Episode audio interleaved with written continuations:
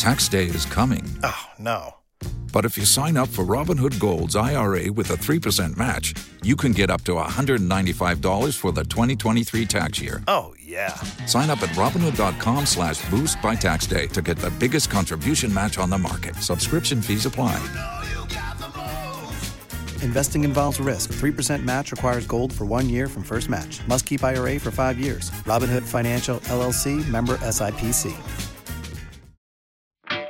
This is Blue Moon. It's the original fan made Manchester City podcast. Coming up, we've got news and views from City's Week. It's your club, and this is your show.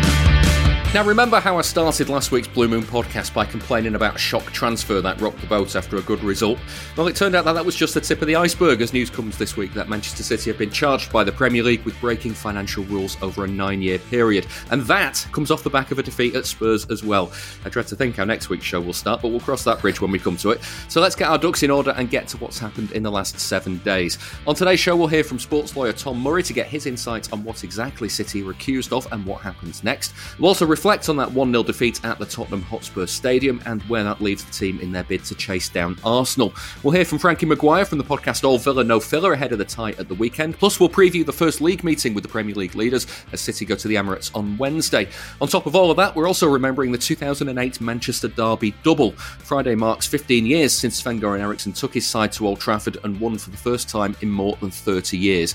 Don't expect today's episode to remain around the hour mark by the time we've finished with all of that, so we better get on with it. I'm David Mooney. I am joined by City fan Adam Keyworth. Hello, this is a good one um, to be dragged into. Yeah, welcome. I mean, gone on the last week. in fairness, we organised it before the before the charges came, so you got no excuse.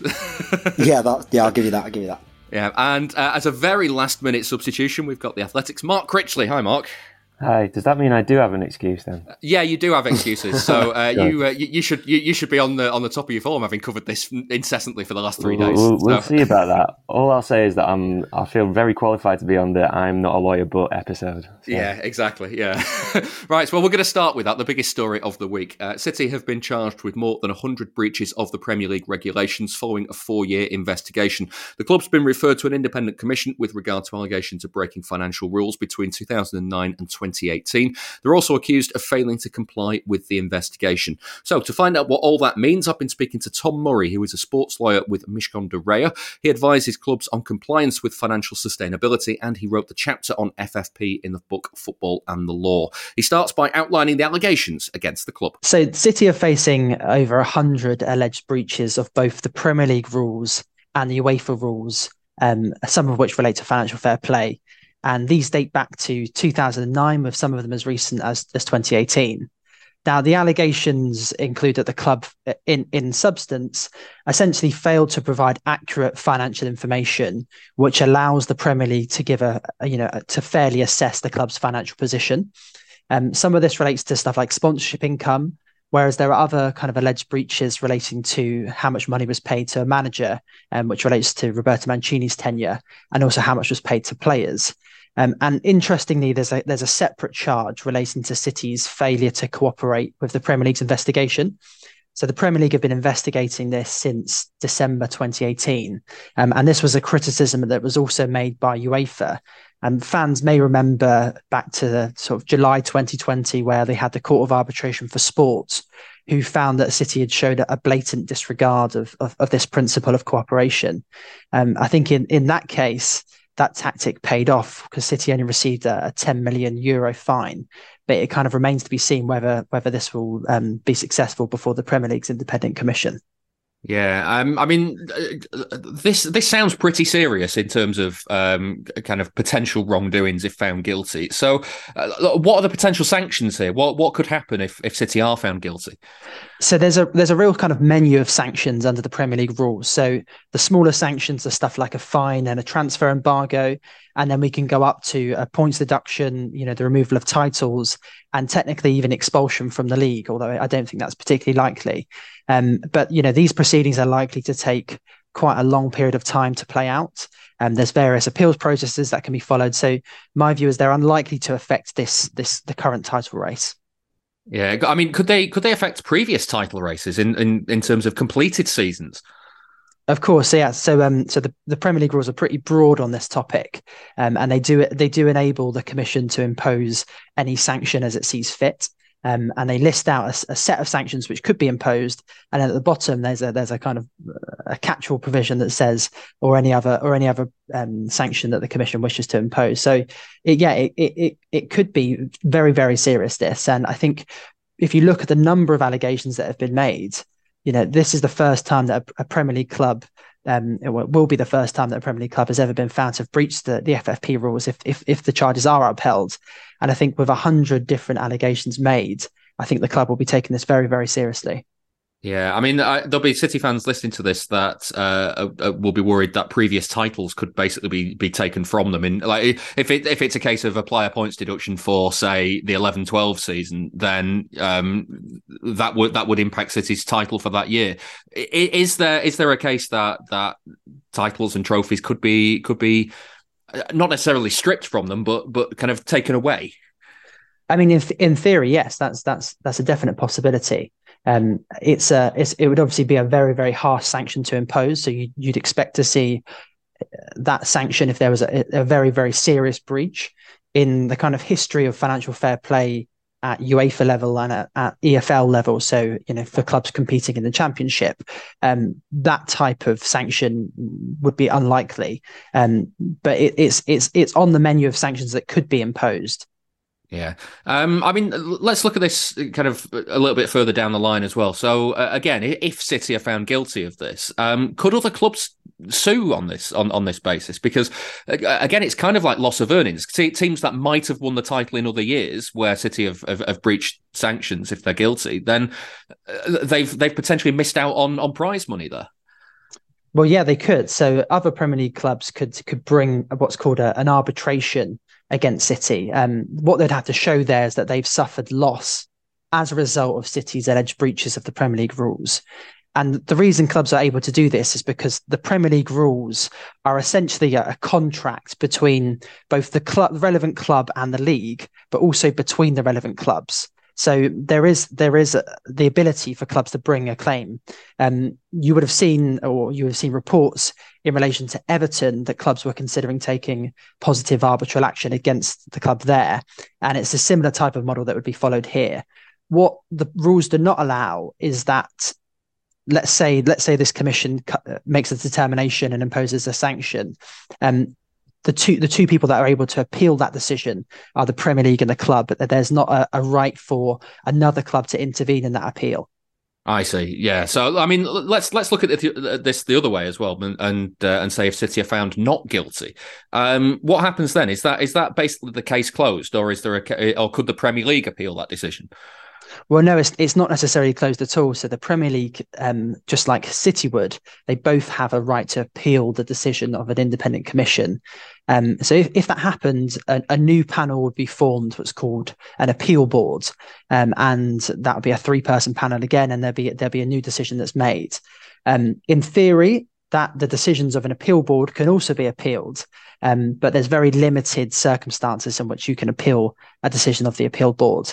So, for example, there has to be something like fraud or malice or bad faith or, you know, a perverse interpretation of the law. So, in practice, this is a really, really high bar and it makes it very unlikely. Um, and if an appeal against the appeal board was brought, um, it would be by means of, of a private arbitration. So, it's quite a lengthy and complex process.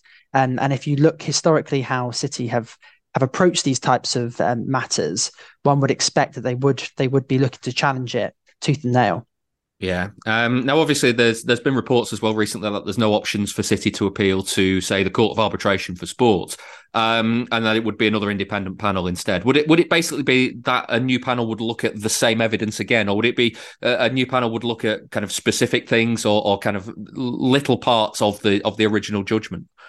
Yeah, so look, this isn't something that would be referred to the Court of Arbitration for Sport, and it, there's some there's some conflicting news stories out there at the moment which suggest that actually this could be appealed to the CAS.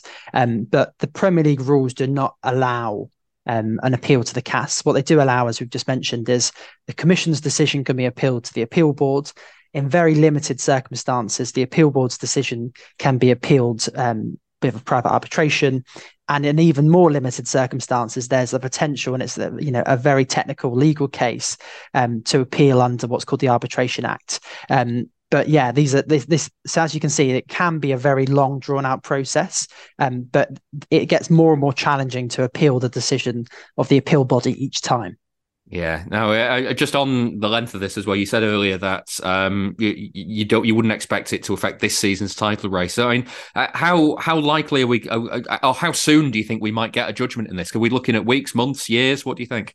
Yeah, I think I think I think months and you know potentially years, depending on if there's an appeal. I think the minimum amount of time we can expect here before there's a decision of the, of the commission is is you know four to six months um, and you know obviously those decisions could be appealed again with the potential of a further appeal so you know as you can see this this can be drawn out um, and if you think about it you know the premier league have been investigating this since 2018 you know some of the breaches relate to conduct done in 2009 or alleged to be done in 2009. So, you know, we're already sort of 14 years from that period, um, meaning lots of people will, will want to draw this to a close, but actually there's a there's a fairly long legal process that needs to be fought out. Yeah. Um, just finally, Tom. Uh, obviously, we, we have been here before with City and, and the case with uh, with UEFA that was uh, that was taken to the Court of Arbitration for Sports. Um, it turned out that a lot of uh, the uh, the things that UEFA were trying to to act on were time barred in that case. Uh, that's not a possibility here. Um, what what does that mean for, for, for City going forward?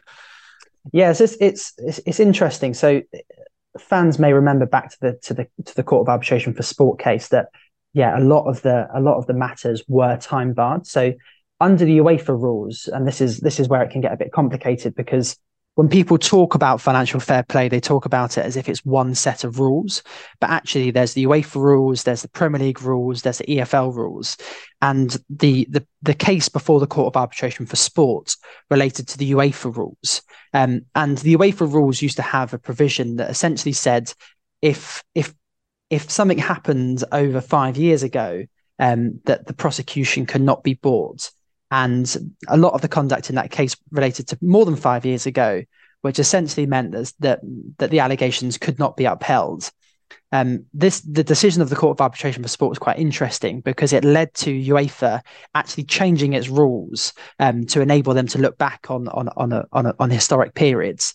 But the Premier League rules don't contain any type of restriction, and as you can see in this case, this is why they're looking back to conduct from 2009, um, which is over 14 years ago. So essentially the Premier League are able to look back in history as long as they possibly want, which is a which is a uh, you know quite an interesting position to take, and and some might say is is unfair because you, when the punishment is ultimately handed down, if the if the charges are upheld, you know the conduct could be from 16 years previously, um, which many will say doesn't reflect the time when the punishment is imposed. Uh, just on that as well, if um, if City are found guilty of of breaches that were part of UEFA's case but were time barred in the Premier League kind of situation, could UEFA reopen a case there? Is that is that a possibility?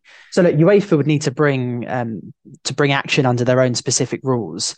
And again, whilst they don't have this, they no longer have this same wording in relation to time restrictions. The rules do not allow them to look back as far as the Premier League do. So um, I think it's unlikely that UEFA would take out um, would look to look to bring another claim in relation to these exact same facts. Um, and I think typically in sport, when when one body is investigating conduct, they they like to leave that body to to carry out their own investigation, as opposed to kind of having two bodies looking into the same thing at the same time. So I suspect that the Premier League um, will, will just like they waited for UEFA to complete um, complete their process, their their process will now be respected by UEFA.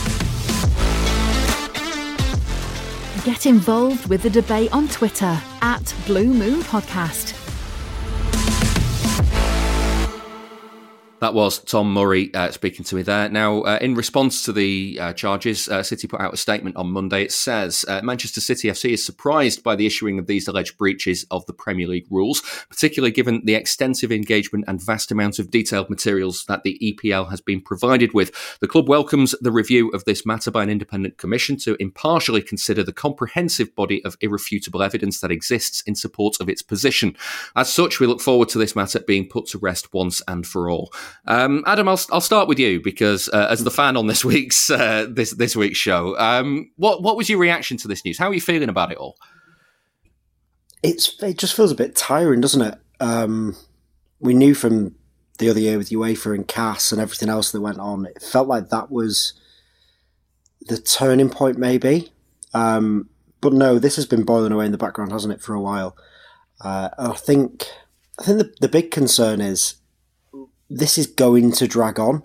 And if this was just charges and there was some sort of punishment now, you can kind of face it and get on with it. But this is going to sit over us now for the next two years. And whatever happens this season and maybe next, we don't know if that is even going to count. So it almost feels like, what are we doing in the interim? Yeah. Um, I, th- I also think it's a very strange play from both the Premier League and now City's response. Um, neither look like they're going to back down. It's going to put the Premier League in a very, very awkward position because they have to win this judgment. If they don't win this judgment, they're going to look extremely weak, and then the Super League question's going to come back up and all the rest of it. And I do wonder if this is going to be the catalyst for the Super League. Um, I don't. I just don't know. I almost don't like City's confidence about it. There's something about it that I find quite jarring. Uh, they obviously think that they've got a case, but I listened to Stefan's ridiculously good spaces the other night. If anyone didn't listen to it, that was a, a really good little back and forth with him and Lloyd. And what I took from that is this might run a lot deeper than what we've just seen from the charges. Um, all to do with the government and the Premier League at large and all this stuff about the new white paper and everything. It just seems it's just murky, isn't it? And it puts you as a fan in a very strange position because I don't need to defend the club's owners. Yeah, you never you didn't get richest, into watching City to sit no, at home with a there's, spreadsheet. There's some yeah. of the the richest and most intelligent people in the world. I don't need to defend them. They they can do that themselves. If they've got nothing to be hiding or if they know they're in the right, then they'll do that themselves. It's not for me to defend. I also don't need to defend the club. I don't go to the game on a Saturday and think, oh God, I've got to defend the club against 100 breaches of financial irregularities. I just want to sit there and watch them play football. So it's a bit. Yeah, a bit you'll, li- you'll isn't it? literally never Um, sing that. Yeah, you're right. yeah, you will never sing that. Yeah, um, and it, it's going to be strange because obviously it's incessant from other clubs, and in some ways tragic, and in some ways uh, quite embarrassing from people now trying to get medals from years where they finished twenty points behind or whatever. But that bit's funny. The rest of it doesn't sit very nicely, does it? And yeah, it's yeah, great. It'd be funny if we got relegated to the National League, but at the same time, it would also diminish a lot of what we've done, and that would be harder to take. It's not going to take away any moments. Like I'm not going to sit there and go, "Christ, Gundogan's winner last season," or the Aguero goal, or the goal that got us 100 points. I'm not going to think, "God, what was the point of me going?" You can't take those bits away, but the things that come with it is is a bit shady for me. Yeah, the um, I, I like the idea that Martin Tyler, uh, his Aguero would have to just kind of like be played in reverse, uh, just kind of get you know to undo it, sort of thing. Um, You'll have to re-record it over the, the Sky coverage for Yeah. the rest of the time. yeah, um, Mark, what what about the reaction from other clubs? Because um, the the sense I'm getting, and I, I get that I'm very much in a city bubble, uh, but the sense I'm getting is it feels like there's a lot of people here baying for blood. Well, um, I think you would. That everybody expected that. I think um, these financial cases with City that have been rumbling on for years, they've caused so much heat and and not much light really on social media um, among fans. But really, I mean, the reaction from other clubs. We're talking about what people who are in positions of, of seniority and authority at those clubs think. And look, it doesn't take a genius to work out how John Henry feels about this. I could probably guess that myself. Um, I'm sure other members of the top six will be looking at it, but um, and, and feel in a similar way. Um, there's there's clubs in the Premier League that feel that they can't compete with City, and so they're going to welcome anything that perhaps allows them to do that. I'm sure, but really, I don't think it. The reaction of other clubs is is, is what's important here. Um, it's and again, like I, I've seen people asking questions about what happens if you know should the Premier League go for, for other clubs? Should they be opening up accounts? Of uh, Chelsea, of uh, you know United, of whoever. But it comes back to the fact that these allegations stem from a very specific, um, very very specific claims that came out in Der Spiegel in tw- in 2018. That's been the hook, if you like, as um, for for this investigation to take place. Um, I, I, did kind of wonder about the idea of like you know people in glass houses don't throw stones and careful of what other yeah. skeletons are in other closets, that sort of thing. Yeah, well, look, like I'm saying, I think maybe there are, but the Premier League can't simply go to different clubs and say, uh, excuse me, we don't think you've been managing your accounts properly. Can we take a look? There's got to be a reason for it. And um, the reason they've done it with City is those allegations that came out um, several years ago now. And this investigation dates back until then. Um, I agree with Adam. Like I listened to Stefan's uh, Twitter Spaces the other night, and I thought it was absolutely excellent in the way that it broke everything down. Um, so if anybody wants to really dig into the weeds of this, then then there's that resource there. All I would say is that look, it'll come down ultimately to what this panel of this independent panel that is appointed by the through the Premier League's disciplinary process is going to decide, and the Premier League is going to have to abide by whatever recommendation they make. I believe so. Um, it's going to be a very long process. Um, I think it suits both sides for it to be done as privately as possible, which perhaps means that yes, we all think that this is going to run and run and run. Um, it might recede from the headlines for a little bit. I think um, it will go away. It will be in the background still. I do think Adam's point as well about how what that means for the rest of the league is really interesting. Actually, you know, this is um, something which calls into question the integrity of the league um, but also, you know, not just for fans of other clubs like, who we're talking about here, but also for City fans. You know, if City fans are watching, um, I know it seems unlikely at this point, but imagine there's a huge comeback this and and they overhaul the points deficit behind Arsenal, and it's one of the more memorable title chases in recent years. Can can City fans really celebrate that as well? Because we don't know what's going to count. Um, it's a huge problem for the Premier League that, um, and especially just given that brand, um, the fact that it is probably this country's biggest cultural export. Um, there's so many different factors playing into it there as well, with obviously the Abu Dhabi elements and the government elements involved in this. Uh, it's it really is such a complex topic to try yeah. and dig into, but um, Welcome to the yeah, show. Yeah, thank you. Thank you. David, it's, um... Can you tell I've not had much sleep? Um, but yeah, but it, look, it gets even murkier, doesn't it? Uh, yeah. Mark mentioned that Spaces the other night, and if you go and look at all the charges, it's basically one big charge, and then everything will filter back down through that. Um, but in short, from what I've read and what I've listened, um, this is the I'm not a lawyer but bit. It does seem that the Premier League's job and this panel's job is to prove that the people who run Abu Dhabi have lied for nine years, have falsified accounts knowingly for nine whole years. They've got to basically prove that those people have lied. These aren't just any random people as well. That's the other thing that is is really interesting about this. These are some of the wealthiest people in the world, some people who the UK government have huge links to. Like Mark said, the Premier League being one of its biggest exports, City being one of the Premier League's biggest exports now. This is massive for the for the Premier League itself, I think. If they get this wrong, what does that do to their reputation? Yeah. If they Absolutely. If they it's not just what it does to their reputation, what does it then do to the city owners? And what are they going to think of the Premier League trying to do that? Are they going to say, well, sack the Premier League off then? Remember this Super League, let's go. They've thrown everything at this, the Premier League, and they have to win for, for their own in, integrity. I don't even think I saw a lot of opposition fans, and these were the ones who were being quite all right about it. They were basically saying, like, a 10 point points deduction. If they prove that City did lie, it has to be as severe as possible. If you just give a a million pound fine and 10 points deduction. I don't think that's then going to satisfy everything that's gone on now.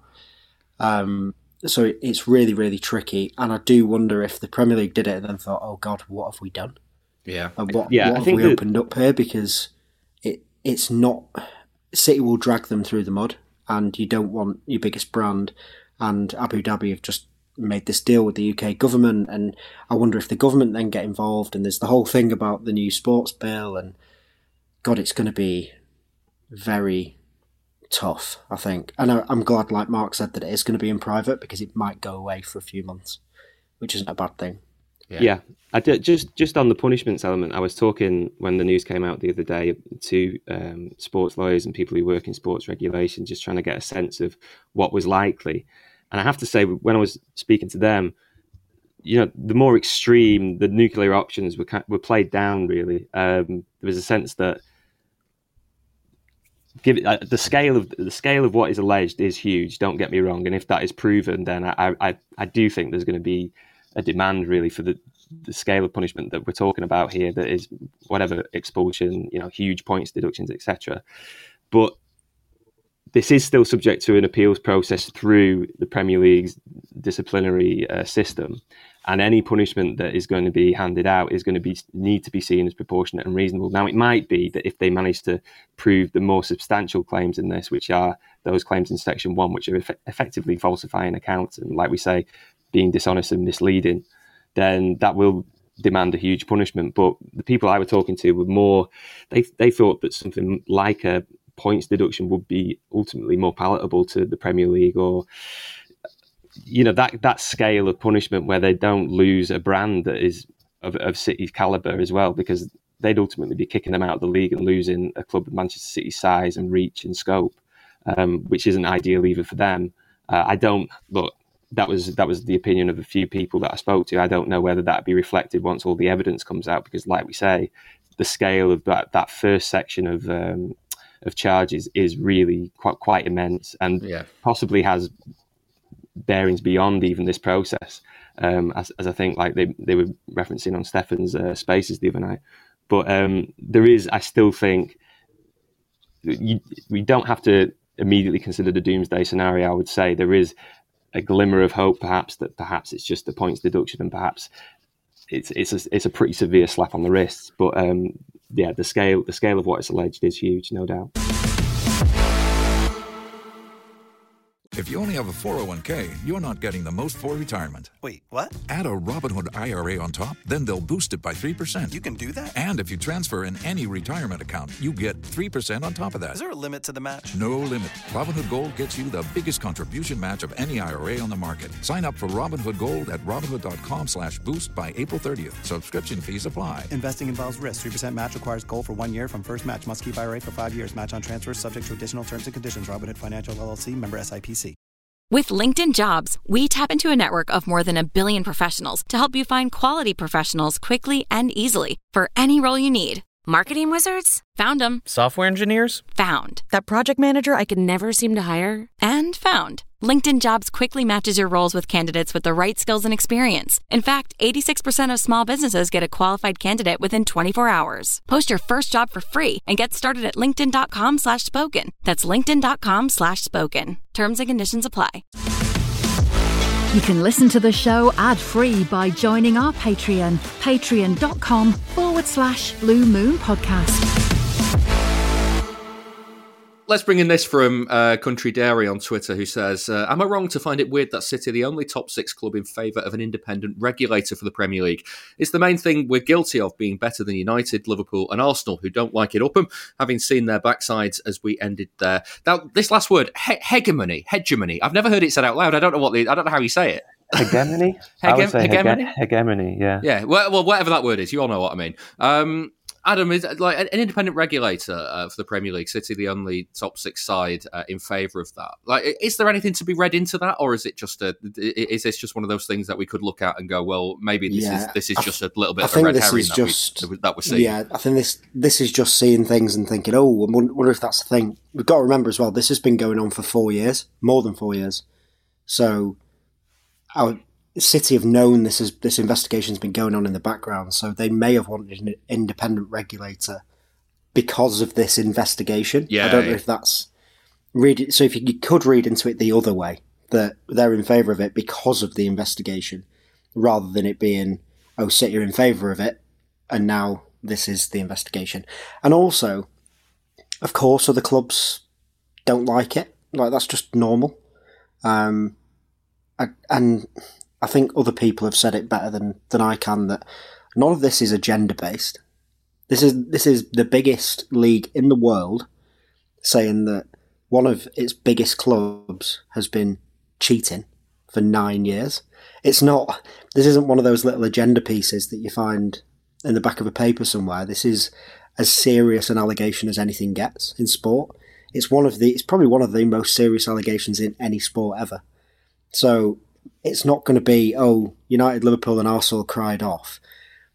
They're going to if they think they've been cheated out of things. Mark said it before. If if other clubs as well think that they've been affected, then this is how deep this could go. If if City get found guilty, all these other clubs are going to start lining up to sue City for loss of earnings, for loss of opportunity, and everything. So, yeah, I'm I can't have it that it's just the the independent regulator or other clubs. I think we can read into it any which way we want Any to make ourselves feel better. Yeah. Well, I mean, just on the, the, the regulator, Mark, um, there was there was obviously questions over the timing of the, the announcement because of the the white paper in the week as well. That was that's that actually got pushed back. Um, uh, what what do you make of the idea that the Premier League has pushed this out now in order to prove it doesn't need an independent regulator?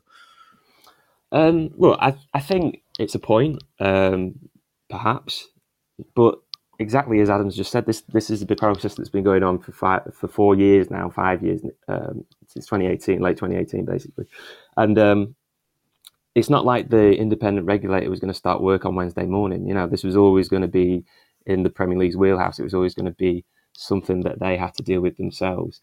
So, look, I think we're going to have to get used to the phrase a procedural point in, over the next few years. It's it's a point perhaps that look could the timing have been better? Maybe could they certainly have given them more notice? Apparently, they they found out at exactly the same time as basically we all did on Monday morning. You know, yeah, maybe they could have given them a bit more notice as well.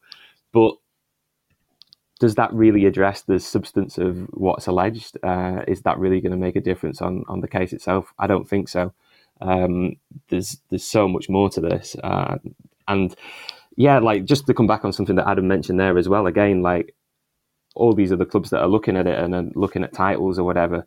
Again, when I was speaking to people the other day, that almost seemed quite difficult um, that they'd be able to go back and maybe claim compensation or whatever because it's it's ultimately quite difficult to prove that if City weren't here, you for example, Liverpool would have won this game instead, or United would have won this game. It's, it's very difficult to try and get that through uh, a legal process. So the the idea that perhaps titles are going to be assigned to other clubs is is remote, I think. But um, yeah, there's obviously going to be a lot it, of it probably goes, yeah, it probably goes further than that as well, because you think of there must be teams in those seasons who, for instance, City took six points off and got they got relegated, and one of their relegation rivals took points off City. Precisely, yeah. There's all kinds of stuff that you could throw, and it becomes a minefield essentially. I think what is, if anything like that was going to happen, what would be most likely is that the Premier League would come back and say, okay, those titles that you won, you've been stripped of those. There's no winner uh, and we move on. And and to be honest, I think there'd even be a bit of reluctance to apply any punishment retrospectively because what does it actually really achieve? You know, from the Premier League's perspective, they want to um, make a punishment felt if they feel that one is necessary, and so applying it to future seasons and and the club as it is now, as it is constituted now, would probably be their preference for it. So I, I think that's um, you know, there was so many fanciful things that were flying around. There was even the one about replaying matches, which I absolutely loved. Like, how how would you even do that? Like, it's the Aguero thing again. Maybe just play it in the metaverse or something. I don't know. But um, yeah, no, we, we got we, we got two of the first teams just playing FIFA against each other. yeah, yeah, um, yeah. So I think some of those things are quite unrealistic, really. But um, but no, and again, like I, I just think we're gonna there's gonna be these points that are raised every so often, whether it's like the timing of the independent regulator, whether it's oh these clubs want this, these clubs want that.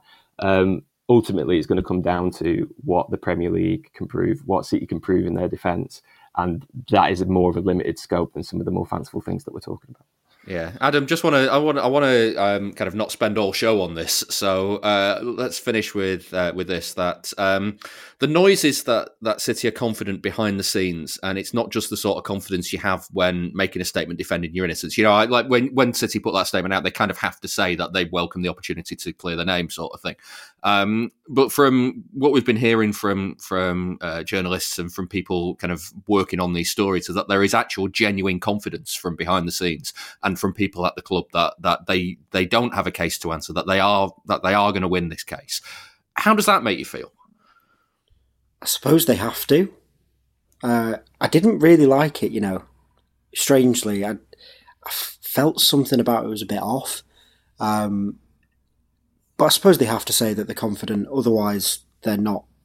They're definitely not innocent, are they? If they're if they're not saying that, I just wonder where the confidence is coming from, and you wonder, do they have something that's irrefutable to say? No, we we haven't done anything wrong. But I, I'm not sure. Right, like we said at the start of the show, these are some of the richest, most intelligent, most well connected people in the world.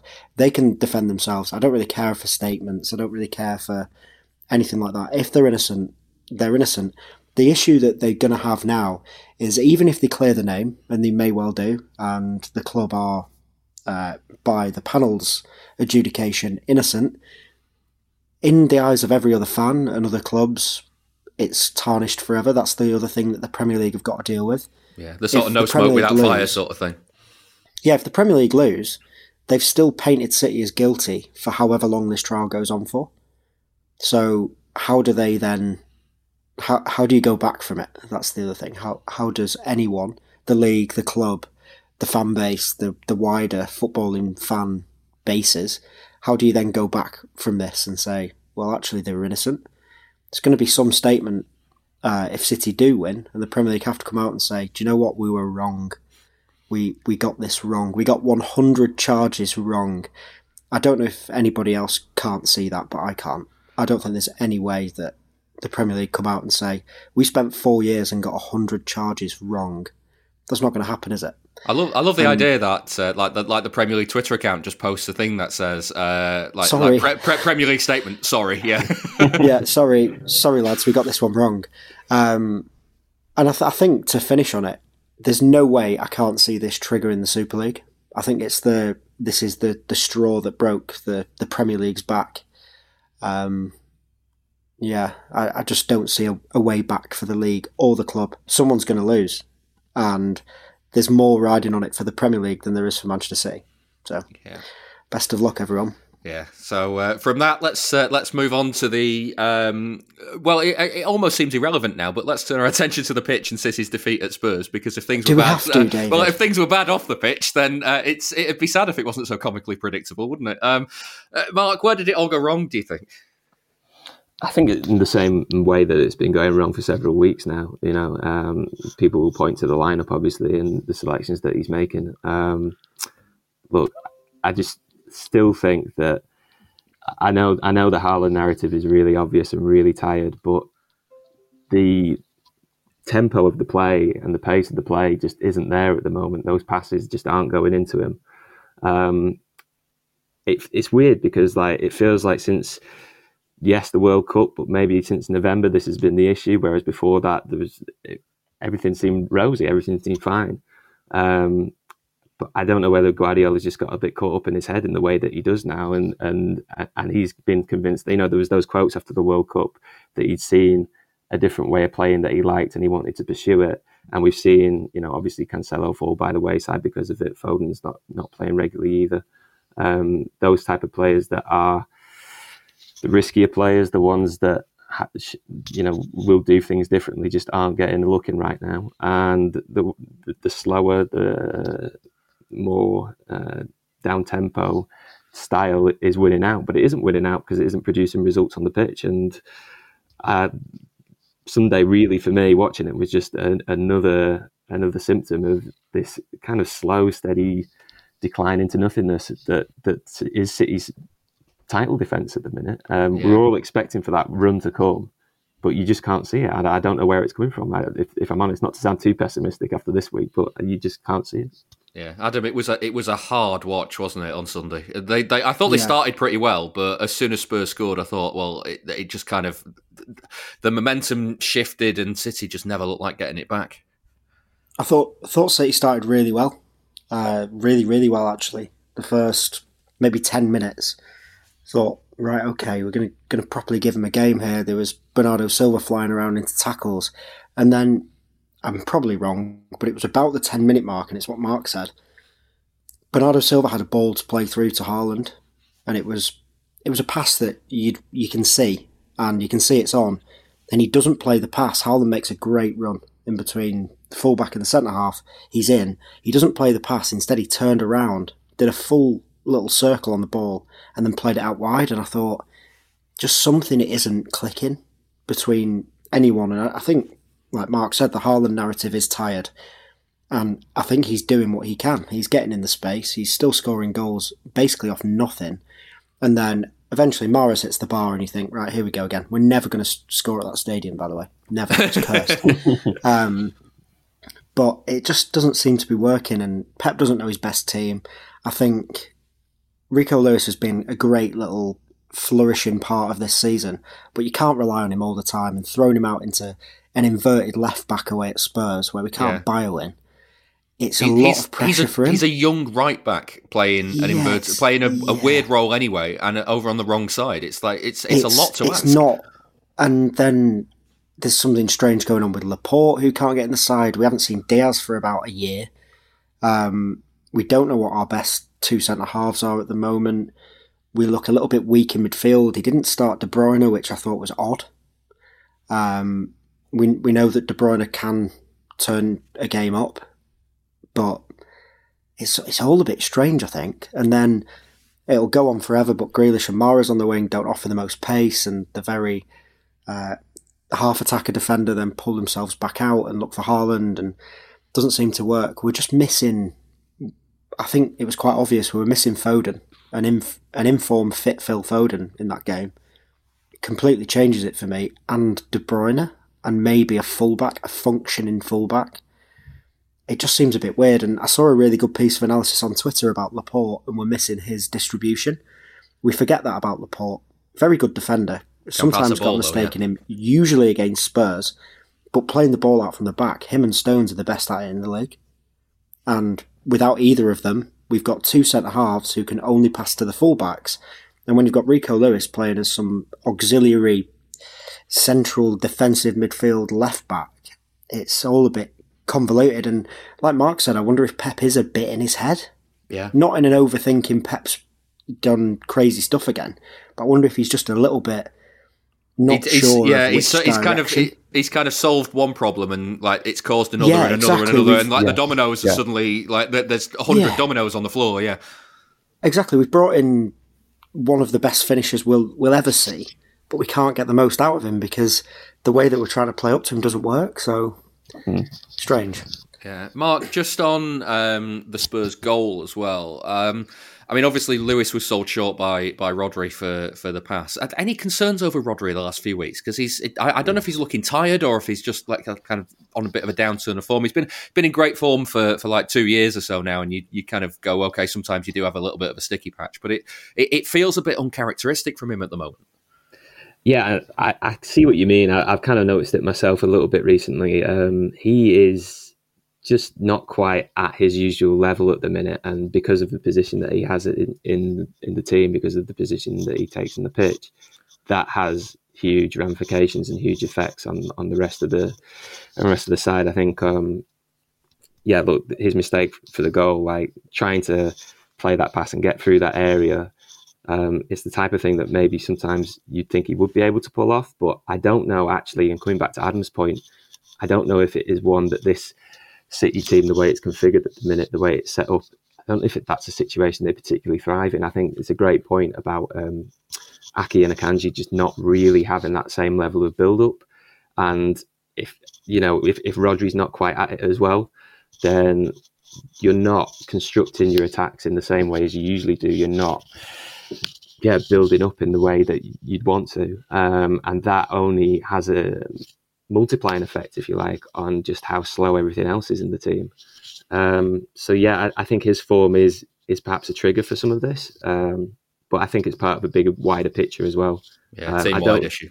Yeah, yeah, totally. I think Guardiola at the minute, like we said, we're talking about him in his head. It's not the overthinking thing. I hate to use that word because it just comes up all the time. But it's not. It's, it's almost the opposite of that. You know, it's not the galaxy brain stuff. It's like him trying to correct some of the galaxy brain stuff, and it's so it's underthinking, if anything. Yeah, yeah, yeah, exactly. yeah. Uh, let's bring in this from Andy Stafford on the emails. I'll come to. Uh, I'll flip it around and come to Andy's second point first uh, because he says I'm baffled to how Laporte and Dias can't get into what looks like a very shaky defence at present. The playing out from the back isn't up to the usual standard. Yet the best passer of the ball from the defence after Stones in Laporte isn't playing. We're also lacking in leadership too. Yet Dias can't get a game. We're not looking good at the back, and the strongest defence with players available screams Walker, Dias, Laporte, Ake, but it doesn't happen. I know Pep has cited other things like attitude and body language, and I know Laporte has had his moments in this area, but I can't see Dias being a trouble causer at all, yet he can't get into the team. Adam, it's what you were saying before. Um, uh, just on Dias, because I mean, we, we touched on Laporte before. Just on Dias, is it a case of that he's been injured a lot and it's just like he's he's slowly coming back to fitness, or would you have expected to see him by now? It must be a fitness thing because I, I think Akanji's been a great signing. And he was brought in as cover who started the season so well he didn't lose his place. Ake's been really, really good this season. But we know that Dias brings something different and he brings a bit of fight. And we were talking at weekend watching the Spurs game. The one player that City seemed to miss the most is Fernandinho. Not mm. even for him playing. Just we we're on the pitch against Spurs and it's getting a bit sticky. There's no there's nobody you're turning to and thinking, someone's going to grab this and grab the team and kind of pull it. And we hate all that. I hate when people talk about passion and, oh, he gets it and everything. But we don't really have that in the whole starting 11 at the moment. I can't point to anyone who has that. De Bruyne sometimes can have it, but Gundogan's club captain, isn't he? Yeah. And on the pitch, he doesn't really bring any sort of leadership, I don't think. So you'd think that Dias at least has that. And we know that Dias, when you put when he puts together a run of form, he is certainly good enough. He was in Team of the Year his first uh, season. He was Player of the Year in his first season. So he can't have gone off the boil that much. And the same with Laporte, like Andy said. He's he is our best distributor alongside Stones, and we miss that. And as Mark was saying, with Rodri, you do wonder does he need those two or one, at least one of his centre halves, to be able to receive the ball under pressure and give it him under pressure? For him to then be able to get out of situations. He did play a terrible pass to Rico Lewis. But at the same time, does he just not have the confidence to go anywhere else? I think that's that's probably my worry at the moment. We can't yeah. keep changing the back four. How many back fours have we played this season? How how often have we played the same back four for three weeks. It's just yeah. not happened. So, well, with uh, uh, certainly in the earlier in the season, with two available fullbacks and uh, five available centre halves, I, am not yeah, sure what the what the total number of possible combinations is, but I'm like they must be getting close to it. Arsenal terrifies me because of this. Mm. I think I think we've got enough to beat Arsenal on a good day, but if the back five don't have a great day and we'll save Ederson for another day because that is a totally different conversation. um, if the back five don't have a good day against Arsenal, we'll get battered. Yeah. With with Odegaard, Saka, and Martinelli, and then any sort of other pace up front, Nketiah, Jesus, whoever it is, we'll get battered because Ake has been brilliant and Akanji's been good, but going backwards, they're not quick. So yeah, that doesn't, yeah. doesn't we'll, fill me with confidence. We'll come to that a bit later on. Uh, we'll yeah. keep we'll keep yeah, pushing the negativity bit further. Yeah. Like um, Andy's other point, Mark, is uh, he says it's been bugging me for a while, but why are we back to being awful from attacking set pieces again this season? I can't recall us scoring from a ball into the box from a free kick or corner this season. I seem to remember last season we had the best record in the league from these situations, and now probably the worst. We've added Erling Haaland into the mix, yet we've regressed massively in this area to a point where when we get a corner or a free kick that it's going to be delivered into the box. I just never feel like we're going to score. Um, I I went and look at the, looked at the stats for this. According to WhoScored, City have had seven set piece goals in the league this season. Uh, the best is Spurs with ten. City are sixth in the list, so it's not actually as bad as it feels. I just wonder how much of this is actually that set pieces are not as dangerous as we perceive them to be. Oh, that's a that's a big question. I think I think no. Look, I think um, if you look at teams that tend to overperform their kind of level of ability, set pieces are an area of the game that you can train, that you can work on, and you can get that edge that other teams don't have. And I think in the past, City have had it. Um, perhaps, look, it's a theory that I'm just kind of working off the top of my head, if I'm totally honest at the minute. But I do think um, it's almost linked to what we were just talking about. Laporte certainly was such a threat on set pieces last season um, in terms of just getting his head on the ball. If, if he's not around, if you don't have Dias around, you lose some of that. Um, if if De Bruyne is not playing every single week like we expect him to, you've not got that delivery. Um, so I think there's a consistency of selection, there's a consistency of routine that is perhaps not at the same level as it has been in previous seasons. I know Pep's always rotated. I know he's always chopped and changed, but um, this this season has felt like he is doing it to a degree where we actually don't know who's going to be in the team each week apart from Ederson and Haaland, basically. So I, I do think that's playing into it a little bit. Um, yeah, it's something that I think sixth is fine in that table, but I think it's something that City should look to work on because well, in the seasons where they've, and it might not be the case this season, but in the seasons where they have been one of the better set piece sides, they've still only just about edged it in front of Liverpool or whoever else has been chasing them. Um, often Liverpool, to be honest. But yeah, it's still just been about enough to get over the line uh, and make that difference. And so, yeah, it's something that I think probably does need to be addressed because traditionally they've been very good at it, but this season not so much.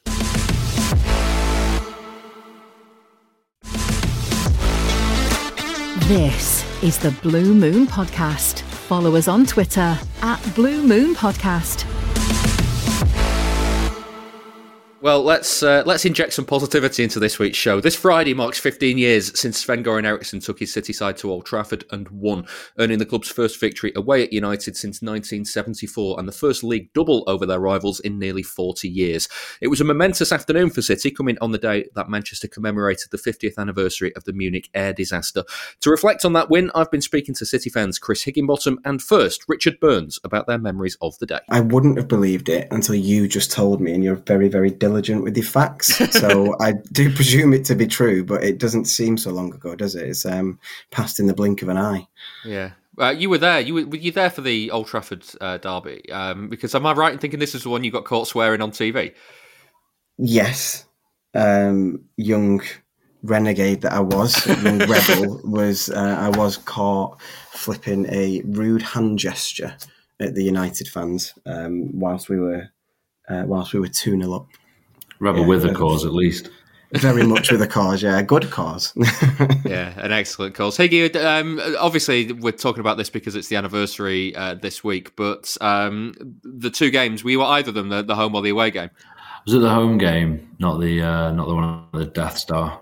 Yeah, so uh, I mean, it's it's a difficult one. The home game is a difficult one to to kind of remember because um, my memory of it is basically United battered us for ninety minutes, but we scored. I only really remember the goal, and it's often it's your memory is kind of um, well, could say clouded, could say enhanced, in, informed by the amount of kind of footage you watched since that time. It's like, oh yeah, I remember that. Do you, or did you just watch it like eight months ago? so I mean, I kind of I feel like I remember the goal, and I was there to see it, but I've seen it. I've seen it since that many times on uh, video footage. To, it's kind of that. That's you only remember it from the camera view now, not from your view. Yeah, yeah, yeah, exactly. It's like, whoa, where was I sat? Oh, no, that's that's the camera. Yeah. So the uh, let, us talk about the game at Old Trafford then. Going into that, um, Higgy, we I, like City hadn't won there in what thirty five years was it at that point?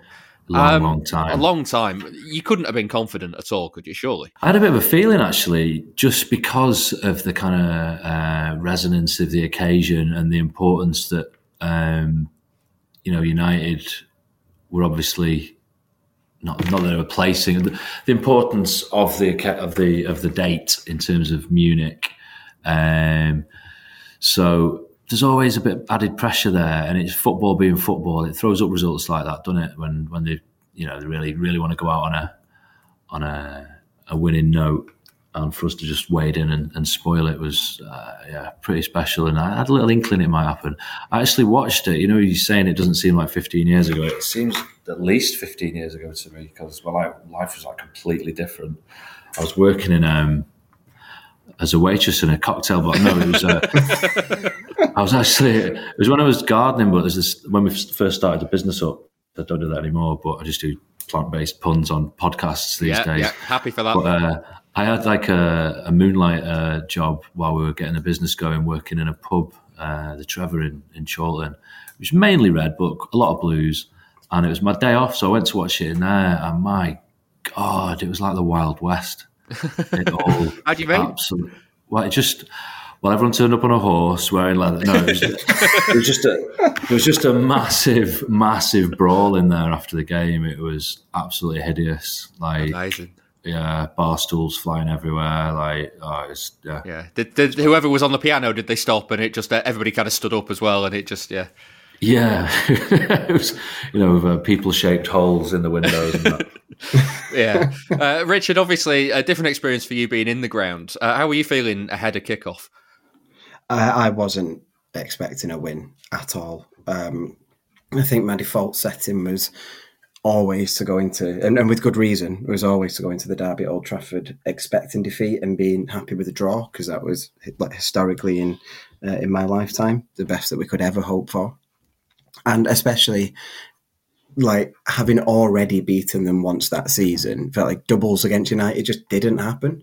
Well, they've Um, never happened so- in our lifetime, had they? So Exactly. Um, so yeah, I had I had very little confidence. Obviously, you always have that hope and and um, and wouldn't it be great if kind of thinking, but I never expected it at all. Uh, so it was just when the goals, which I'm sure we'll, we'll come to, when the goals started going in, it was like.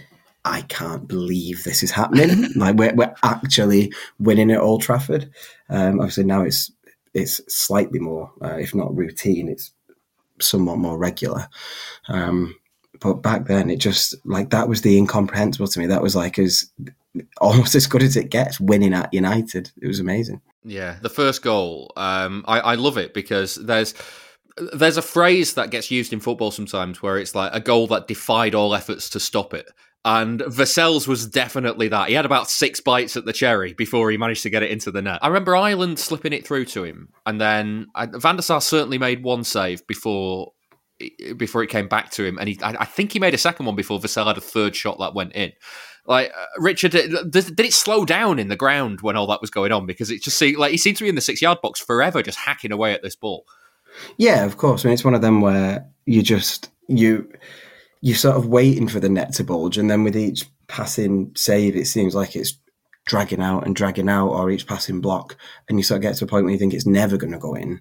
So to see it cross the line and and the net bulge was, um, I suppose, it, it almost adds to the like that the noise that you make and, and the way it sort of lifts the roof off, so to speak. Yeah. Um, just that that oh it's in, no it's not, oh it's in, no it's not. And then it finally is. It was yeah, it was absolutely electric when that one went in, but it's definitely a, a time slowed down time moment. Yeah. What what happened in the pub, Chris?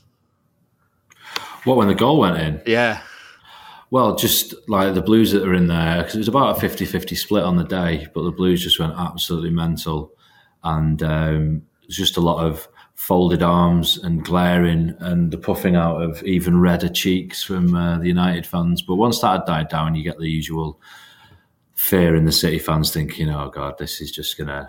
This is just going to anger them, and we're just going to get battered here.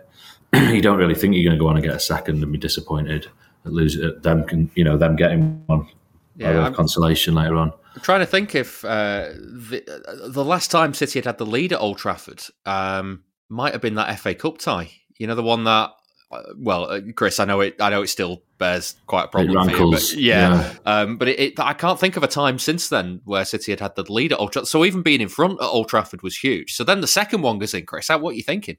It was just pandemonium, pandemonium at that point. Uh, I mean, did it going off his like shoulder and the back of his head or something? It was such a scruffy, deliciously kind of well meant, but not exactly well struck uh, header off a corner, wasn't it?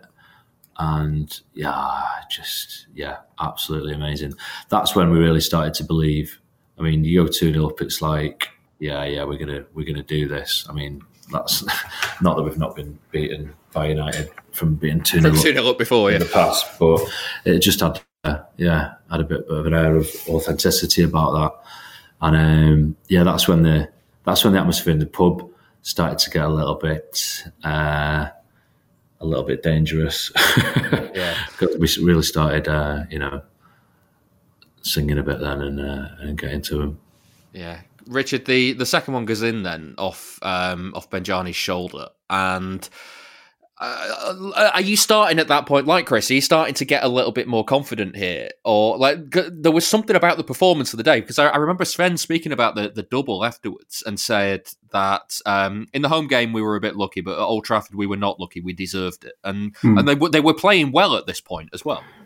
Yeah, I'm glad you said that because that was um, that was going to be my point anyway. I think the the belief came not just with the goal, but they were they were two 0 up and worth it. Like they they didn't um, feel particularly threatened by United, and I think at that point, um, like I, I remember after the game thinking how subdued the atmosphere had been, and I think a lot of that comes in with it being um, the obviously the 50th anniversary of um, of the Munich air disaster. Like they'd gone in with so much hype around it. Um, and you know, even like if you recall, like even down to things like the kits were changed. So like a, lo- a lot of the build up had been about how to pay respect to that, and all United had to go and do was like honor it by Yeah, they by just winning. had to turn up like, and win the game. That's that's how they. I, I- wondered if that's how they were feeling. Yeah, Yeah, and then City, obviously at that point, obviously they'd had a really good start to the season, and post Christmas had had a really big downturn in form. Granted, this was only February, so maybe that wasn't um, like a, a huge run of bad form, but it was noticeable. Um, and you'd think maybe heads would have been down, confidence is, is low at that point, and yet there they are outplaying United and 2 0 up and deserving it. So definitely, like, there's still that sense of, oh my God, this is actually happening. Um, but a two goal lead. I was going to say something like really, really obvious, but it just feels so much more secure than a um, than a one goal lead. You start like a one goal lead. Twice as secure. to- I was going to say th- you would say twice as secure. It's, wouldn't it's- Yeah. it's- almost double the number of goals. yeah, yeah. Take, take a one- take a one 0 lead. A two 0 lead is at least hundred percent more secure. Yeah, um, but you know, like you start to get into the realms of like, well, even if they have a turnaround, we're probably at least going to get a draw, bar in like a, a really significant turnaround. Um, and yeah, it's just they were worth it. That was the thing; they were they were worth it. I think getting it before half time, like you would always expect United to come out and have a better start to the second half and all that kind of thing um, that they were known for and that good teams do when they're under the cosh.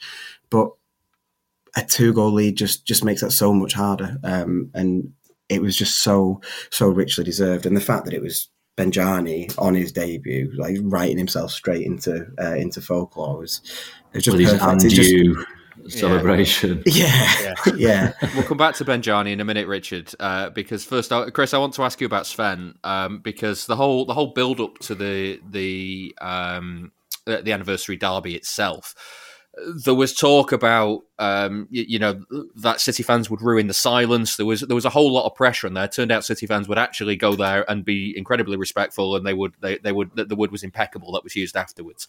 Um, and I, I kind of wonder how much of that came from Sven as well, because Sven as as a manager was he was the figure he was kind of that figure of respect and that sort of gentleman in charge of the team. And I kind of I kind of really like that the first derby double in my lifetime was his. Does that make sense? Well, uh, yeah, I think so. I mean, he had um, an elder statesman air about him. He did command respect in perhaps the way that, uh, you know, uh, jumping up and down Kevin Keegan might not have inspired such calm. I think a lot of the um, reaction or lack of it, you know, the, the good behaviour from the City fans was just because we were determined not to make a show of ourselves, um, as well as the, the respect element. Um, you know, part and parcel, really, the two overlap pretty heavily. But I think the fans deserve a lot of credit in the way the afternoon went as a whole in terms of the game and the result, because if we had have been really disrespectful, um, It sours the result, whipped- doesn't it? Yeah. yeah, well, not just that, but it would have whipped the home crowd into an absolute frenzy. So I think we really played our part. Well, I say, play, can you really say impeccable if one of our fans is caught on telly swearing? I mean, true. Uh, yeah, that's just not not very impeccable. It's disgusting behaviour, to be honest. yeah, but very uh, true. on the whole, on the whole, we were perfectly behaved. Yeah. Um, what one or two exceptions aside, yeah. Yes, yes, but we won't dwell on those. Yeah. But, but yeah, I think uh, definitely Sven um, was a, a positive influence on that, and um, yeah, if only, if only could have been a, given a crack at the uh, amount of money we've got now, what would have happened then? Yeah, Richard. Um, I, I, said we'd come back to uh, Benjani because you you must be one of the few. I, I, can't think there'd be many occasions where a groom would reference Benjani on his wedding day. So, um, like, yeah, just explain to everyone how that came about. Uh, thanks, David. Um, so, um, so yeah, on my wedding day, uh, so my wife is from Zimbabwe, and it dawned on me that um, that that gave me a really good opportunity to get a sort of easy city reference um, early into my speech. Um, not that my wedding necessarily needed more city in it, given that the tables were named after city players. I was going to say the tables so were city players, yeah. Um, yeah, and the you know walk down the aisle to Blue Moon, and my wedding suit was a city kit, and um, Moonchester did the did the yeah did the vows. yeah, yeah, and my wife is Moonbeam. So yeah. no, um, those things aside, uh, my wife being from Zimbabwe, I think my, my opening line was along the lines of, um, you know, I recall very well the day that I first fell in love with a Zimbabwean, and then went on to uh, sort of detail um, celebrating Benjani's goal. And um, and this is where you come back into it, David, because I remember I think I closed that bit with uh, something on the lines of, um, but I did find a Zimbabwean that I love more, and she's not even scored against United. And I remember you saying to me afterwards, David, to be fair, that says more about your wife than Benjani. I don't remember saying that. uh, you did. I think. Um, I think United's defence at the time was uh, was particularly bad. They were they were managed by uh, what I would call peak era Solskjaer at the, at the at the at the time of my wedding. So yeah, it was great. And I think I think the mention of Benjani, because as you would imagine, um, there was quite a lot of guests from Zimbabwe, and uh, I think that got the, the biggest cheer of my speech, which did take me by surprise. But was an early settler, I'll say that. Yeah. yeah. Uh, so back to the game then, Chris, because obviously we've taken a massive detour there. Um, uh, United get one back towards the end. Uh, it is stoppage time. It's it's probably the last kick of the game, but there's enough time for City to kick off and maybe knock it around a couple of times before hoofing it long, sort of thing. Were there any nerves that City were going to blow this? Definitely a few nerves that were going to blow it. Me personally, I was just worried about getting out of the pub alive. Um, so it was kind of I was just edging towards towards the exits, but you- you're always in fear of that, aren't you? Because you you never know at Old Trafford how many minutes they're going to get added on. Because you know there's always that history of more time added on till they score, Yeah. and um, yeah, it was just absolute joy to to see it out. So what did it mean to you, Chris, to to get that first win at Old Trafford? That I mean, you, you've been you've been waiting to, to see this for your- for your entire life. You see it then. What what what does it mean? Where where does that derby rank then? Like still with all the all the good times that City have had at Old Trafford, where does this one still stand? Oh, way up there. I mean, that's that season. Like from the start of the season when we bought all those players, we had a really good away performance at West Ham, and it was like, wow, it's a sunny day. We've got new players. The kit's amazing. We're going to win the league, and then you go on to do the double over at United. It was heady times. A good time to be a City fan.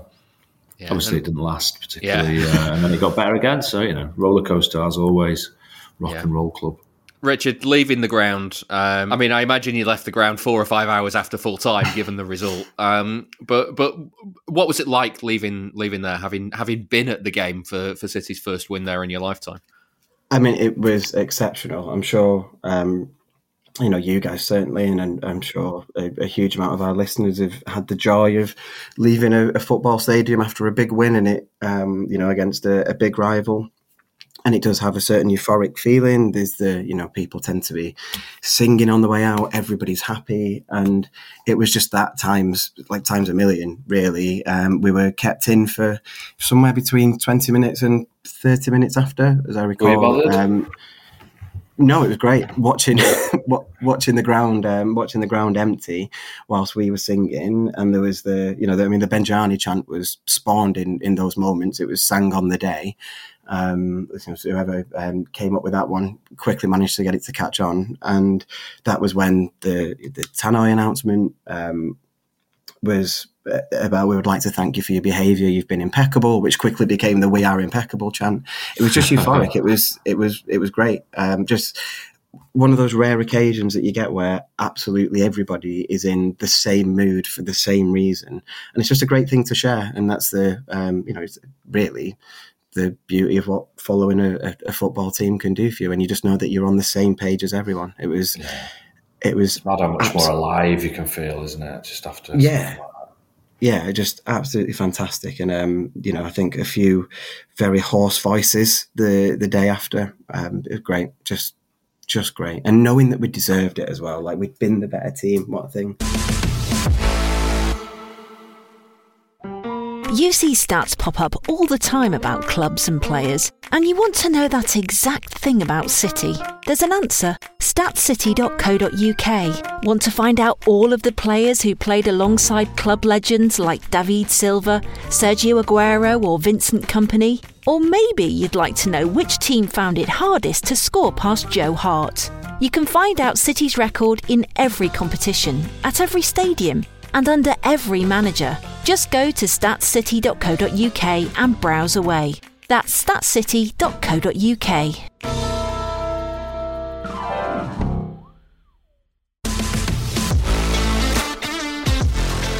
Email the show through our website, bluemoonpodcast.com. That was Chris Higginbottom and Richard Burns remembering the uh, Munich anniversary derby in 2008. Uh, we're now going to turn our attention to the coming games with Villa and Arsenal. Um, Mark, given everything that we've talked about on the show so far and City's performances and all that sort of stuff, like what what now? How does City approach these games to to uh, avoid the, the, the previous problems? Is it uh, or, or is it just simply a case of like they just they're just in a funk that they need to play themselves out of? I think there's an element of that. I think there's no silver bullet. Um, this has been consistent for quite some time now, uh, regardless of who plays. Um, when he's played teams that played the teams that everyone wants, when he's selected the lineups everyone wants, it hasn't been that great either.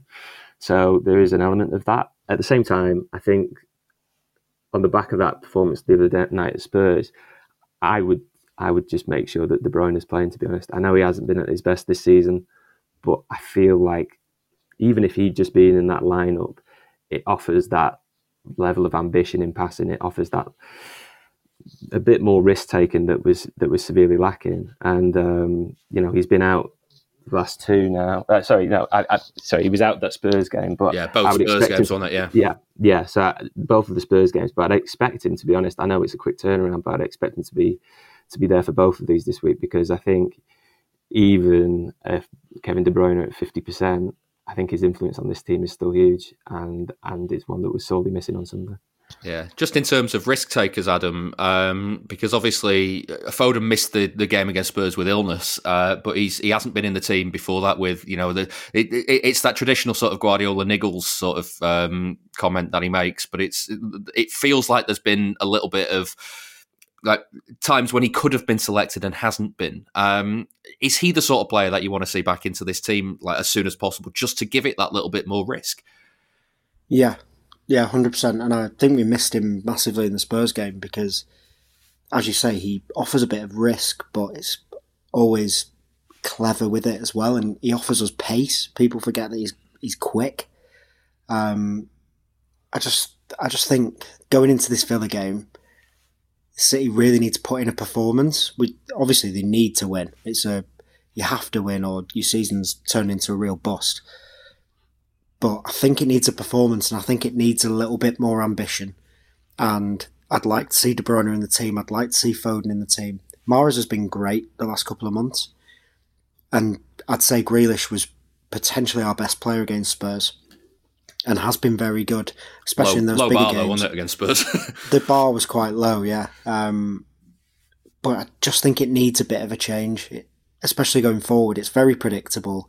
It's very get to the byline and kind of shuffle inside, put in some sort of cross and hope that Haaland's big enough to head it in. I think we just need a little bit of something different, and a Foden offers that. De Bruyne will offer some of that. Um, but other than that, our option, he wasn't very good against Spurs. Let's be honest. I don't think it worked for him. Um, the position that he played in, I think, playing him deeper or playing him too wide, he just doesn't offer the same uh, ball. It's not. It's the last ball from. You want him. You want his final touch to be a shot, not a pass. Yeah. Um, so I, it just needs a bit of a freshen up. I think. I'd love to see Foden back in with De Bruyne. Um, maybe Foden, Grealish, and Haaland. We know that that worked really well at the start of the season when it happened, so that would be nice. And I do like that Pep is not taking anything from the players this year. We've seen that with Cancelo. We've seen all this body language stuff in training, but it might be time to just let the players play because we can't keep. If there is an issue with Foden, you can't keep him out of the team for too long because it's harming us. So there's going to have to be some sort of balance, I think. Yeah, given recent displays, Mark, as well. Uh, I mean, Adam mentioned that that that City have to win. Um, I, it's almost like the performance is just as important as the result. Now they both have to be good, don't they? I think so, and that's such a strange place for City to be in now because the performance has always been a given. It's always been a guarantee, hasn't it? Um, but I think it's got to the point over the last few months where you're just desperate to see uh, some kind of like glimmer of the city that we knew, or the city that was at least post uh, pre the World Cup. Um, so yeah, I'd take that. I think um, Guardiola will often, you know, say that it is about the performance anyway, and you know, even if there is a poor result, he'll um, he'll come out and defend a performance. But I don't know, he hasn't he hasn't done that so much recently, and I think that's telling within itself. So he's probably looking for it as well, I would say. And um, yeah, like this this funk, whatever you want to call it, I I, kind of think that until he gets that moment of clarity that he sometimes we've seen it before, you know, where he's had he, he's latched onto something in the middle of a season, like um like Chelsea. midway through. Yeah, Yeah. yeah, yeah. Like, I, there was that one just or like after the Leicester game in in twenty twenty one. Uh, Yeah. this that's at the start of that season where he just he just figures out okay this is how this is our problem right now this is how I fix it um, you know I think all of us were still back him 100% to be able to do that because he's been able to come up with answers to just about every single problem that that has been presented to him over the last five years uh, six years but um but this feels like now not not not to sound too doom mongering and stuff, but it it does feel like one of the bigger cha- tests and the bigger challenges he's got because he's he is trying to implement something I think that he hasn't necessarily done properly before. Um, some of that is linked to Haaland, some of that is linked to this new idea between control and risk taking, whatever control chaos, etc. This is a new problem for him, and um, he's only gonna he's only gonna land on a solution when he sees the performance that he likes, and I, I still think he's waiting to do that. Yeah, let's bring in this from Cole on Twitter, Adam, who says, uh, "Is the answer for the season to get Ake or Laporte to hold position and form a back three in possession of the ball, and get Walker to bomb on beyond Mahrez for some width? It might limit Rico Lewis's opportunities, but that might be the best way to get City some control and to stretch the pitch. Or is the solution getting Alvarez into the team alongside Haaland with Lewis tucking into midfield?" Maybe. Um, it goes back to Mark's point about Galaxy Brain Pep. Do we really want to start going back three at this point and really shuffling the deck? I'm not sure, but I think there's a good point in there about Rico Lewis, and he's had the he's had more opportunity than I imagine he ever thought he was going to have at his age and at his stage of his career. We can't now get really sentimental about this really brilliant, bright young kid this is a time for if he doesn't play for six weeks, he doesn't play for six weeks. We just Yeah. need results. Um, if he doesn't, if he no longer fits into that mold because Walker's back and he's fit, Walker plays, and I just don't want us. I thought playing him at left back last week was really risky, um, not just for the game but for him, because that's going to knock his confidence somewhat, isn't it? He he wasn't great. He was difficult. Um, to get on the ball. He was trying to play that really strange position that's going to be unusual to him. So if he has to be out of the team for a while and we just get to a back four that works, then fine. Um, I agree with Laporte though. I'd, I'd love to see Laporte get some time, especially with Stones out. We need somebody who can pass Yeah. and pass forward. Um, yeah, it's, it's really tricky. I just I think a back three, whether on or off the ball, fine. Pep can do what he wants, but let's just try and win a game of football, please. That'd be great. Yeah, uh, well, we'll get to that in a second with the charity bet predictions. But first, let's get some insight into how Aston Villa are doing at the moment. I've been speaking to Frankie Maguire from the All Villa No Filler podcast. I started by asking what's changed for them under Unai Emery. It's fair to say that I think over the 12 months that we had Steven Gerrard, uh, if I could have Will Smith from Men in Black turn up with that device and wipe my memory of 12 months of, you know, I, there was being patient last season with Gerrard because he came in in November. Um, and you're sort of thinking there's going to be a style of football that maybe he's working towards. You know, he made it work at Rangers. So you're patient and you think maybe he'll get his own players in the summer. And then the first day of the season when we played Bournemouth away and lost 2 0, um, it was absolutely shocking. Like I was so shocked at what I witnessed. Where and then I went to another Villa game shortly after that and watched it live. And Villa just to me looked like a team that were clueless. There was no plan. Um, the defenders would pass it back and forth to each other over and over again, and then there was no outball at all. Um, Villa just looked like a team that were going nowhere very, very fast. And um, Unai Emery coming in has been a- an immediate change because every single game under Gerrard felt like I don't think there's a plan here, and I think he's just shouting at everyone at half time, hoping to get a reaction. Whereas with Unai Emery, it feels like in the game he makes changes that work. He approaches games where it looks like he's studied the opposition and figured out ways we can hurt them, uh, and he's worked out a way uh, to sort of mold our squad into a new formation, uh, a kind of hybrid four four two that uh, is it has has worked really well, um, particularly away from home. Uh, at home, we look a little bit vulnerable at the moment. We we like we lost to Leicester four two, lost to Liverpool three one, um, and uh, in both those games, it was where Villa played a high line. And then we'd make one mistake, and both of those teams just hit us on the counter and had like a had a, had a million chances. So I'm I'm not sure he'll play a high line against City because you're just asking for trouble, really, doing that, I think. Um, but I, I wouldn't be surprised if he sort of takes the game to City. And I think our away games under Emery have been more impressive than our home games. Um, beat Spurs 2 0 away, uh, beat Southampton 1 0 away, and beat Brighton 2 1 away as well. So they're the three home away games we've had under Emery. And in all of them, it felt like Villa were tactically smart and our midfield worked very well. So I'm very, you know, City will be the highest standard team we've played uh, under Emery, and uh, I'm very intrigued to see how we do. Yeah, I mean, it, it's interesting, kind of just hearing. I can hear in your voice just kind of how things have have picked up this season under Emery. Um, Like, what's he doing differently? What, like, tactically, what is it that that he's got other than kind of like you say a plan? Um, Hmm. As he, like you said, he's reshaped the team a little bit. Yes, so under Gerrard, Villa essentially played with no wingers. We were very, very narrow, and I called it narrow nothingness. So he was kind of expecting that our fullbacks would just bomb on and be those wide players. And uh, to be honest, against City away last year, when Matty Cash scored the first goal of the game with a cross from Luca Digne, that was probably an example of that actually working. But it, it worked very rarely primarily because those two players just aren't really good enough to get back and forth all the time and beat their beat their men, particularly Cash, I would say. Um, but uh, but since, since Emery came in, that sort of sort of narrow nothingness has gone away, and now we play with width. Um, and we, he's starting players who are more creative. So Emi Buendia, for instance, probably our most creative player, didn't start a single game uh, at home uh, under Gerrard this season. Um, and bearing in mind that that was until late October, uh, that's an incredible statistic, really, particularly for any Villa fan who, who was watching Buendia play.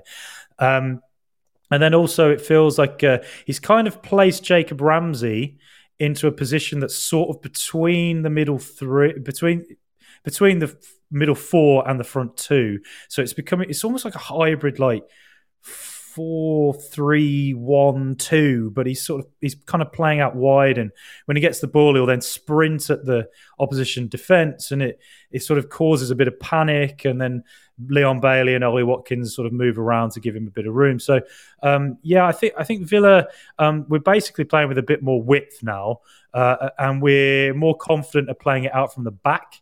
Um, we, it cost us against Leicester. We made a mistake, and we will make more mistakes this season as we get used to playing it out from the back. But uh, we're much more patient in our build-up playing. We're less prone to just belting it forward and losing it immediately. Um, though I wouldn't be surprised if there are a few long balls against City forward to Ollie Watkins where they hope he can maybe hassle your defenders and get in behind. Yeah, of course. Um, I mean, there was the incident as well on the last day of the season last season where uh, Ollie Watkins got in and was. I mean, he was flagged yeah. offside in the end, but he, he, was in his own half and it would have counted had it had it found the net. So the, that that that ball of the top might be on as well sometimes. Mm-hmm. Um, just looking, I mean, just looking at the league table as well. I like because when when we met the first time this season and, and we had the one all draw at Villa Park. Um, mm-hmm I, I remember thinking that in the run up to that, Villa's form suggested that they might have been in trouble. And I thought you played very well at Villa Park, but um, and it was one of those games where I thought City should have done more to, to kind of affect the game and didn't. But yeah. I, I, remember I remember kind of going into the game thinking Villa are in trouble this season, and now you look at the oh, league yeah. table, very it looks very very comfortable now. So like, how, what's the mood in the fans like?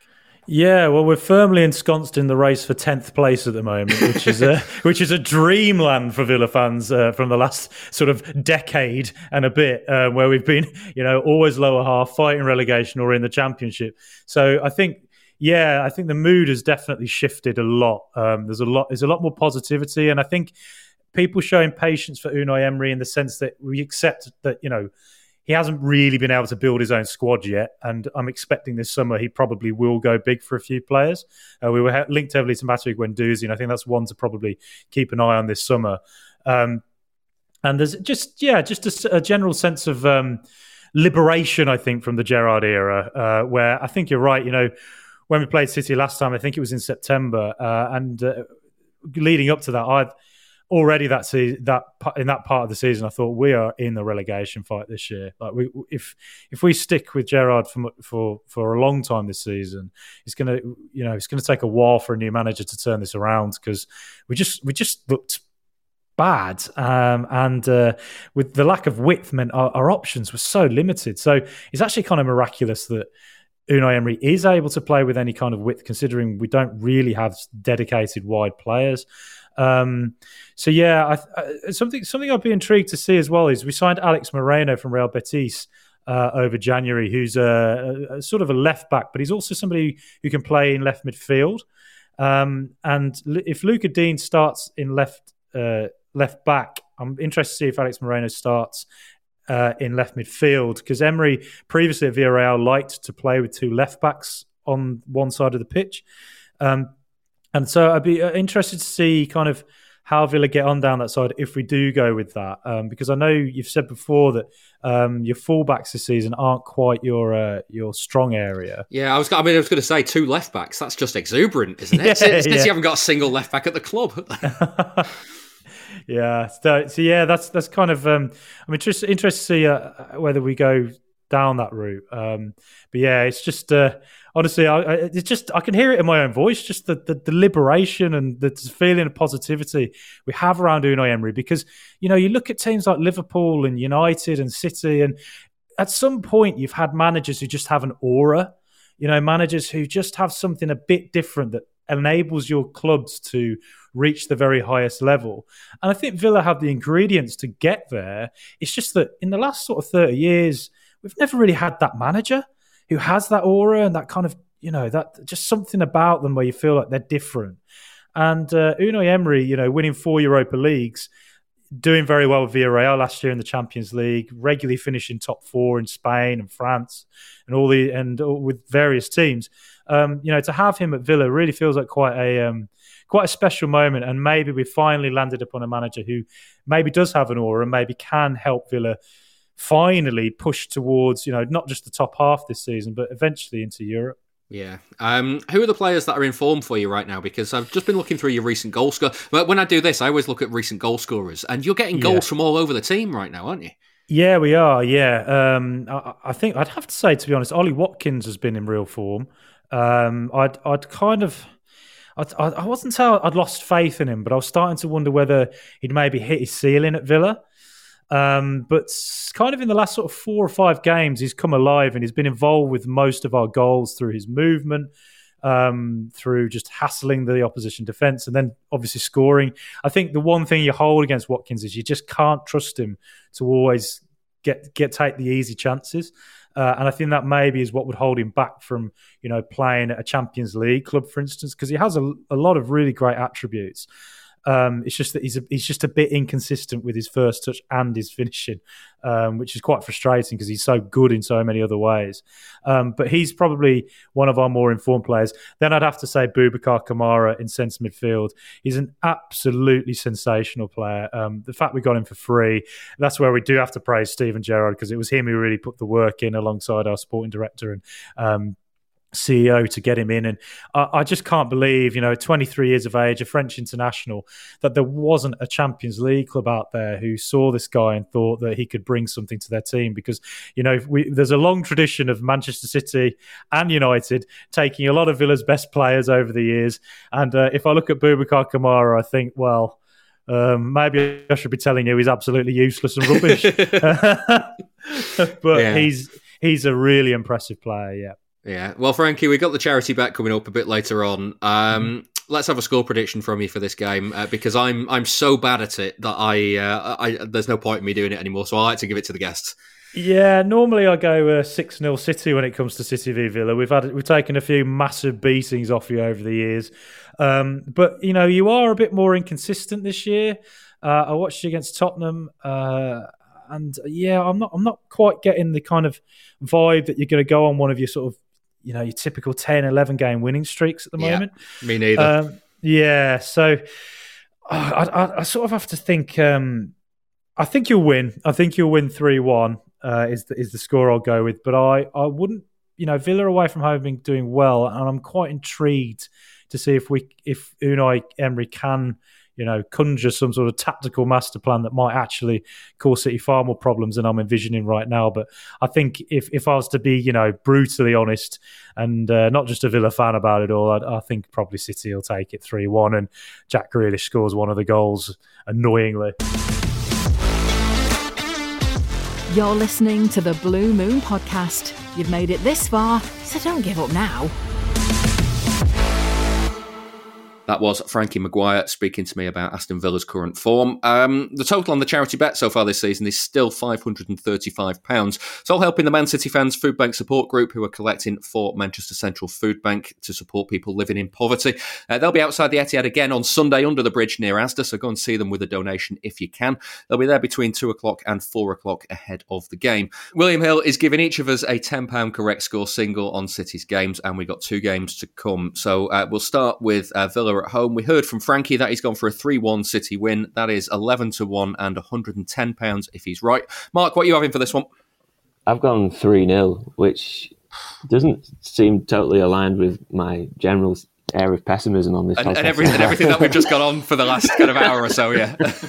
and I think Villa have, have, kind of improved under Emery to a degree that, that but the, you saw last week with the Leicester result, they still got those performances in them where they can just ship a few at once, and they're still in that phase.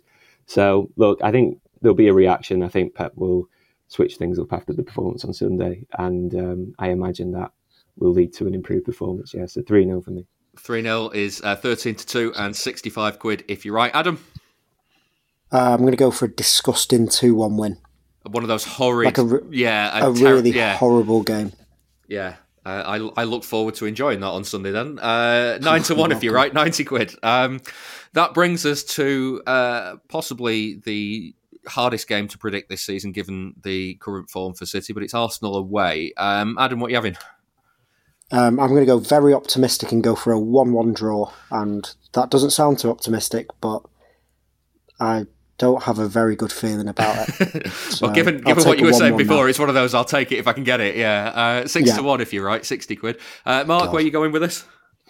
I've gone two one to Arsenal, so I'm dragging myself back down to earth after the dizzy heights of the three 0 against Villa. But I think they're just they're just a better team. They're at the good, minute. aren't they? Yeah. Yeah, that's it. I know they were, I know it was a bad result last weekend for them, but they they're just a team at the- in, in a way that City really aren't. Whether it's consistency of selection, whatever, they're they're a team, and I, I think they'll be totally ready for this. And, and yeah, I can see them sneaking a win. Yeah, uh, 2 1 Arsenal is 10 to 1 and £100. Uh, if it's any consolation, Mark, I originally had 2 1 to Arsenal as my uh, my prediction for this Oh. one. And uh, when you said it, I was like, all right, I'll let I'll let Mark take the doom and gloom angle. And then I thought about it a bit more and went, actually, that's how I'm feeling. So I've gone for 3 1 for Arsenal. um, that's uh, 25 to 1 if I'm right, and uh, 250 quid added to the kitty. At least if it is 3 1 to Arsenal, add some money to the kitty. Uh, remember, you've got to be 18 or over to gamble. Prices can change. And for more on gambling responsibly, take a look at begambleaware.org. And that brings us to the end of this week's Blue Moon podcast. Thank you very much for listening, and thanks to my guests for this one Adam Keyworth Thank you very much. and Mark Richley. Cheers, boys. I'll be back next week where who knows what on earth will have happened on or off the pitch, so tune in then to find out. See you then.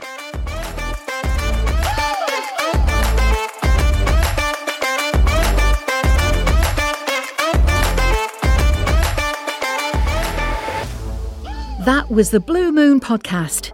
Please give the show a rating and a review where you can. And don't forget, you can listen without the ads by signing up to our Patreon. You'll also get an extra episode each Monday. Here's a clip of this week's.